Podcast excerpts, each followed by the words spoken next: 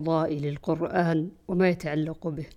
باب الأمر بتعهد القرآن وكراهة قول نسيت آية كذا وجواز قول أنسيتها.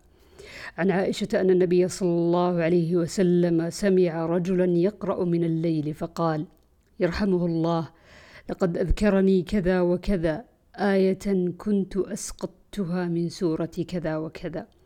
وعنها قالت كان النبي صلى الله عليه وسلم يستمع قراءة رجل في المسجد فقال رحمه الله لقد أذكرني آية كنت أنسيتها عن عبد الله بن عمر أن رسول الله صلى الله عليه وسلم قال إنما مثل صاحب القرآن كمثل الإبل المعقلة إن عاهد عليها أمسكها وإن أطلقها ذهبت وفي حديث موسى بن عقبة وإذا قام صاحب القرآن فقرأه بالليل والنهار ذكره وإذا لم يقم به نسيه. عن عبد الله قال قال رسول الله صلى الله عليه وسلم بئس ما لأحدهم يقول نسيت آية كيت وكيت بل هو نسي. استذكروا القرآن. فلهو أشد تفصيا من صدور الرجال من النعم بعقولها. وعن عبد الله قال تعاهدوا هذه المصاحف وربما قال القرآن. فلهو أشد تفصيا من صدور الرجال من النعم من عقله قال وقال رسول الله صلى الله عليه وسلم لا يقل أحدكم نسيت آية كيت وكيت بل هو نسي.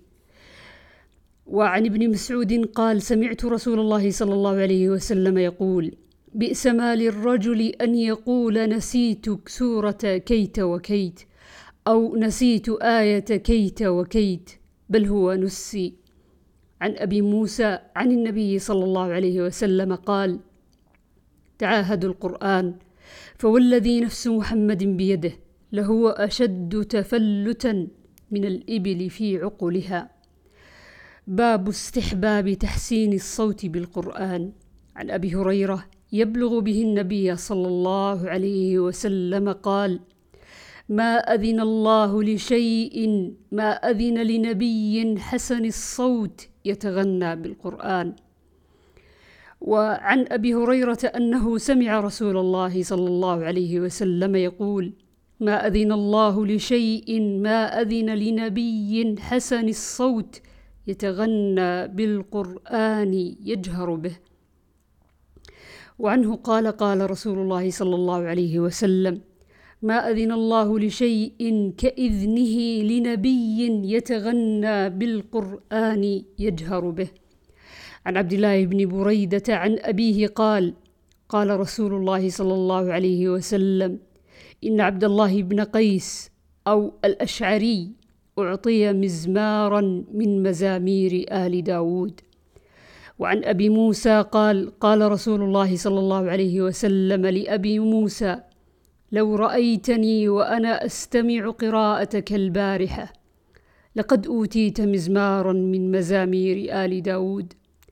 باب ذكر قراءة النبي صلى الله عليه وسلم سورة الفتح يوم فتح يوم فتح مكة.